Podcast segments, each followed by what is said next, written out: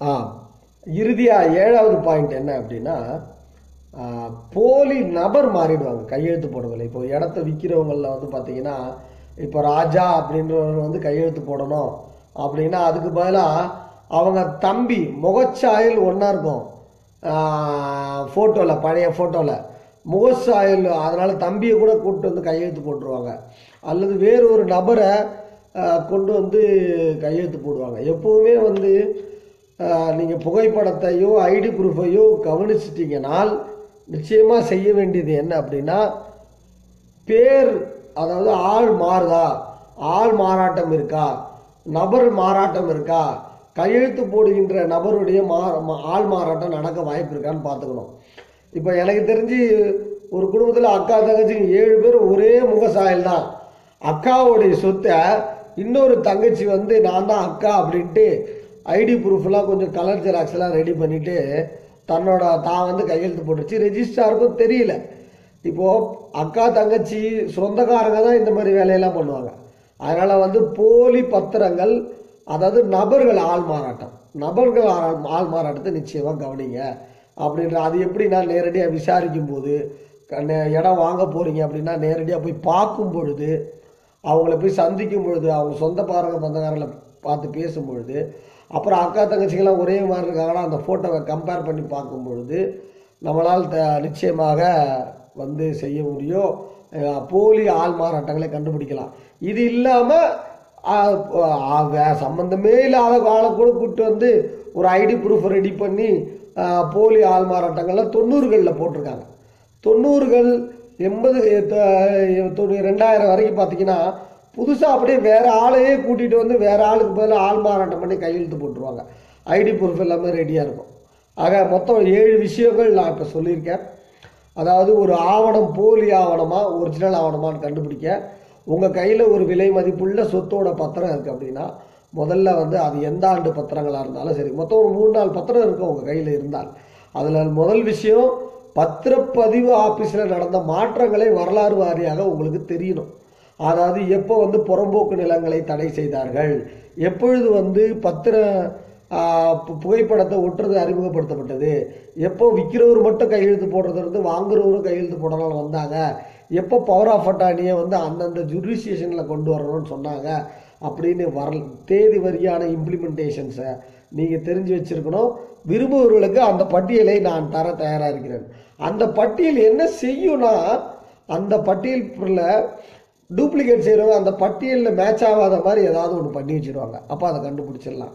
ரெண்டாவது rubber stamp போலி rubber stamp வந்து பார்த்திங்கன்னா ரப்பரில் செஞ்சுருப்பாங்க.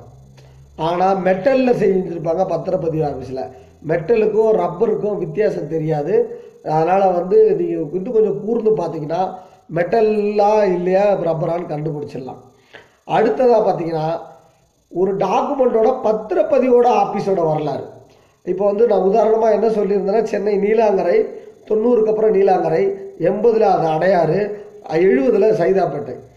இப்போ பார்த்தீங்கன்னா ஒரு இடத்தோட சொத்து நீலா என்ன இப்போ டூப்ளிகேட் டாக்குமெண்ட் போடுற விவரம் தெரியாமல் நீலாங்கரை ஆண்டு காலத்தை அடையார் சீல் போட்டு வச்சிருந்தாலும் வச்சுருப்பான். கண்டுபிடிச்சிடலாம். அப்புறம் பார்த்தீங்கன்னா அடையார் வந்து இணை சார்பதி யோகம் இவர் சைதாப்பேட்டை வந்து துணை சார்பதி யோகம் மாவட்ட சார்பதி யோகம் இந்த திடீர்னு ரப்பர் ஸ்டாம்ப் செய்யும்போது வெறும் சார்பதி யுகம் சைதாப்பேட்டை வெறும் சார்பதி யுகம் அடையார்னு போட்டு வச்சிருப்பான். நீங்கள் நல்லா கவனிக்கணும். சார்பதிகத்தோட வரலாறு தெரிஞ்சிருந்தால் நிச்சயமாக அது டூப்ளிகேட்டான்னு கண்டுபிடிச்சிடலாம். மொத்தம் மூணு சொல்லியிருக்கிறாங்க.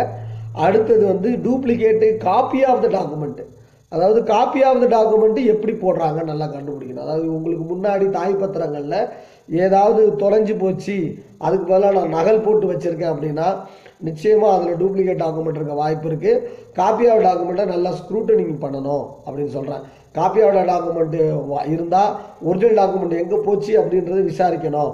ஏன்னா அதன் மூலமாக இன்னொரு பத்திரங்கள் வர வாய்ப்பு இருக்குது அடுத்து சர்வே படி வேளச்சேரி உமா மகேஸ்வரி அவென்யூவில் அப்பா இப்படி போட்டிருந்தார் லேவுட்டு பையன் இப்படி போட்டிருந்தார் லேஅவுட்டு ஒரு சென்டர் பாயிண்டில் ஒரு பிளாட் ஒருத்தருக்கு பத்தாம் நம்பர் வருது இன்னொருத்தருக்கு அது பதினஞ்சாம் நம்பராக வருது. ஆனால் ஒரே இடம் சர்வே பிரகாரம். அப்போது அந்த மாதிரி ஏதாவது போட்ட லேஅவுட் மேலே இன்னொரு லேஅவுட் போடுறாங்க.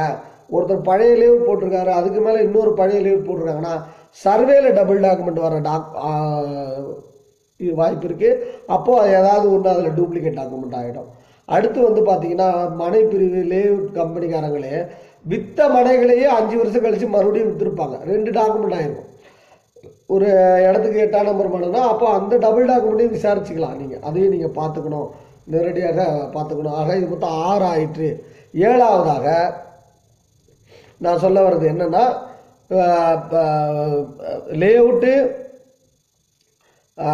கா லேண்டோட காப்பி ஆஃப்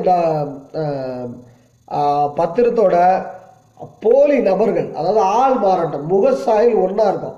அக்கா தங்கச்சிக்கு முகசாயில் ஒன்றா இருக்கும். அவங்க கையெழுத்து இவங்க போட்டிருப்பாங்க. அதெல்லாம் வந்து குடும்பத்தோட குடும்பமாக நீங்கள் போய் பார்க்கும் பொழுது மட்டும்தான் வந்து போலி ஆவணங்களில் ஆள் மாறாட்டங்களை உங்களால் கண்டுபிடிக்க முடியும். அண்ணன் தம்பி ஒரே மாதிரி இருப்பாங்க ரெட்டை பிள்ளையாக இருப்பாங்க அல்லது முற்றிலும் சம்பந்தமில்லாத வேறு நபர் கூட எடுத்துகிட்டு வந்து கையெழுத்து போட வச்சுருப்பாங்க.